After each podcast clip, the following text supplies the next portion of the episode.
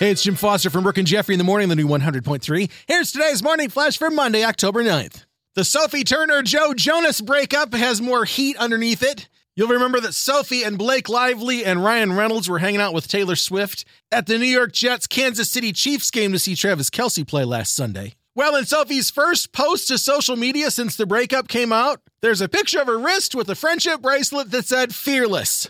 Swifties will remember that the Fearless album supposedly had to do with the short term relationship that Joe Jonas and Taylor Swift had.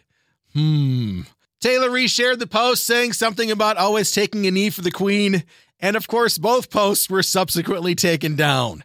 Although once you've said it, it's been said. Some sad news from the food world. Celebrity chef and Food Network star Michael Chiarello passed away on Saturday after reports say an acute allergic reaction led to anaphylactic shock.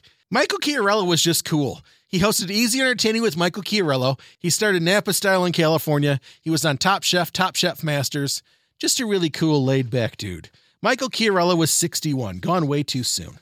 And finally, with Halloween not too far away, McDonald's Boo Buckets are back. Well, not quite back, but they will be soon. Friday, Mickey D's finally confirmed that beginning October 17th, four different Boo Buckets, a monster, a skeleton, a mummy, and a vampire, will be part of McDonald's Happy Meals.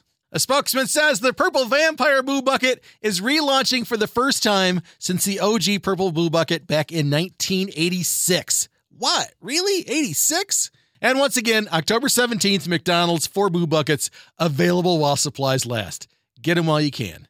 There's your Monday Morning Flash. Have a great day, and thanks again for checking out the new 100.3. She loves the 90s and 2000s.